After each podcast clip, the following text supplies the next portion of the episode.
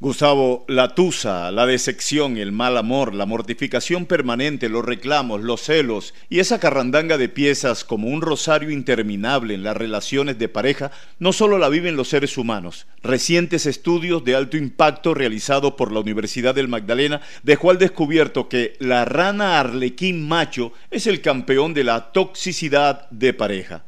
La rana arlequín de Santa Marta macho monopoliza a una hembra y está con ella hasta cinco meses amplexado, abrazado, para que otro no se reproduzca con ella.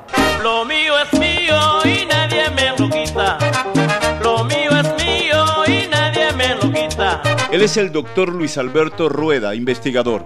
Solo imagínese, Gustavo, que en el mundo hay 8.000 especies de rana cuya reproducción se da a través de los abrazos, pero este señor arlequín abraza y no suelta sino después de cinco meses. Técnicamente los herpetólogos conocemos eso como amplexos. Suceden los amplexos, pero esto duran una noche o máximo como unas horas. En las ranas arlequines, en todas las especies de ranas arlequines, esto pasa diferente que en las demás especies de ranas porque esto pueden durar hasta cinco meses con la hembra.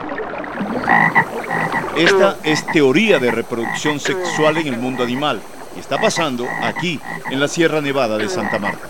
Este estudio es de suma relevancia no solo porque fue publicado en la revista más importante de comportamiento animal, se llama Animal Behavior, sino que es un estudio de un comportamiento que prácticamente está en extinción. Las ranas arlequines se encuentran en extinción y con ellas se han ido mucha información que nos puede ayudar a entender muchos procesos naturales, como por ejemplo cómo evolucionan estos comportamientos de guardia de compañero en la, en la naturaleza. Por favor, no me dejes que yo te Pareciera, Gustavo, que las melodías inspiradas por causa de las relaciones de pareja encajan perfectamente en el mundo animal, donde los celos, el desamor, las infidelidades y la desconfianza son producto de historias del cotidiano y a los animales también les pasa, con la diferencia que ellos no votan en las elecciones.